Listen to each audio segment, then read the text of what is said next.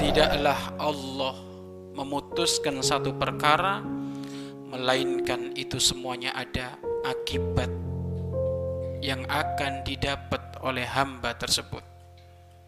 Akibat itu tiada lain kecuali akibat neraka ataukah akibat surga. Jika seperti itu, maka nasib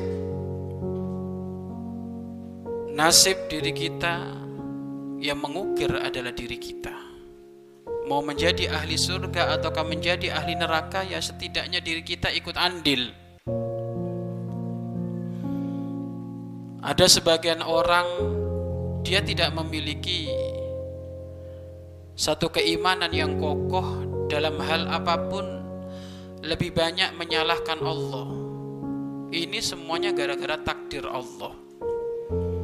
Ini semuanya gara-gara ketentuan Allah. Saya berbohong, saya nyuri, saya korupsi, saya zina, saya mabuk. Ini ketentuan Allah. Ini termasuk adalah orang yang tidak memiliki adab akhlak yang baik kepada Allah. Katakan itu adalah ketentuan Allah, utamanya adalah dalam kebaikan. Akan tapi jikalau dalam urusan kejelekan, maka jangan pernah itu adalah takdir Allah. Harusnya adabnya, akhlaknya seperti itu walaupun memang jelek dan baik itu sudah ketentuan dari Allah Subhanahu wa taala. Namun kita semuanya adalah makhluk yang dikasih oleh Allah akal, dikasih oleh Allah daya berpikir. Maka tentu kapan daya berpikirmu adalah adil, daya berpikirmu adalah sungguh-sungguh, maka engkau akan jauh dari segala muhlikat, dari segala-gala kehancuran, dari segala-gala kehinaan.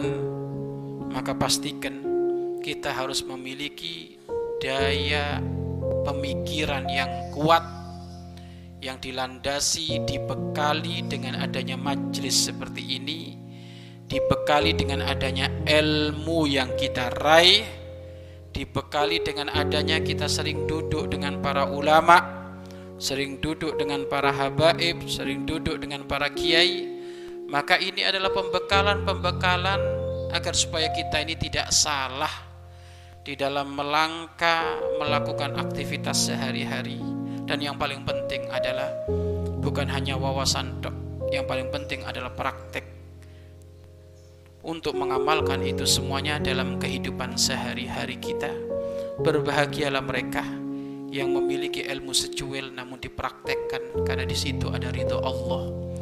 Namun sengsaralah dan merugilah segudang ilmu hanya sebatas hafal-hafalan tok tidak diamalkan. Maka engkau akan disambut dengan neraka Allah yang paling dalam. Naudzubillah min dalik.